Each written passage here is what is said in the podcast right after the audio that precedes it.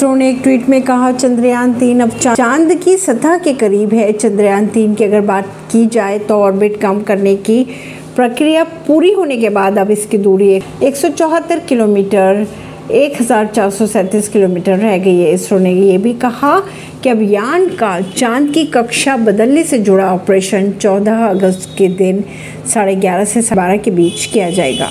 14 जुलाई को लॉन्चिंग के बाद चंद्रयान तीन पृथ्वी की कक्षा छोड़ 5 अगस्त को सफलतापूर्वक चाँद के कक्षा में पहुँच गया था। जैसे जैसे ये मिशन आगे बढ़ रहा है, चंद्रयान तीन को चाँद की कक्षा में और नीचे उतारने की प्रक्रिया आगे बढ़ाई जा रही है ताकि इसे चाँद के ध्रुव पर पहुँचाया जा सके। परवीनर सिंह नई दिल्ली से।